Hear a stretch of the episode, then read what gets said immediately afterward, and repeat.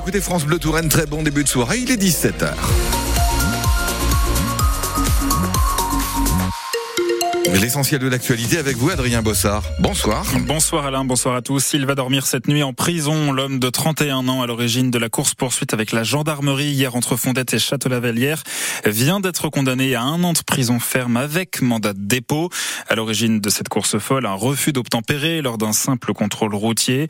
Avec ses deux enfants en bas âge à l'arrière, il aura fait des pointes à 120 km heure sur la départementale avant de terminer sa course dans une autre voiture. À la barre du tribunal judiciaire de Tours, il indique avoir conduit sans permis.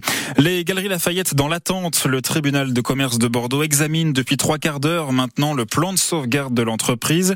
26 magasins sont menacés de fermeture, dont celui de Tours qui existe depuis 90 ans rue nationale.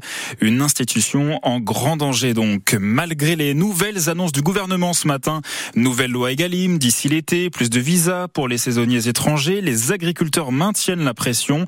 Entre 150 et 200 d'entre occupe euh, actuellement le siège de Lactalis à Laval, action de la Confédération paysanne qui demande un meilleur prix d'achat du lait.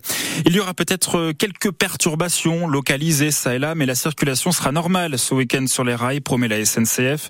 Selon la direction, la grève des aiguilleurs annoncée pour vendredi et samedi n'aura donc que très peu d'impact, beaucoup moins en tout cas que celui euh, des contrôleurs la semaine dernière ayant entraîné l'annulation d'un train sur deux, ce qui va rassurer pas mal de voyageurs pour ce grand chassé croisé des vacanciers d'hiver. 80 ans après avoir été fusillé par les nazis au Mont Valérien, Missak Manouchian fait son entrée au Panthéon ce soir en compagnie de sa femme Mélinée.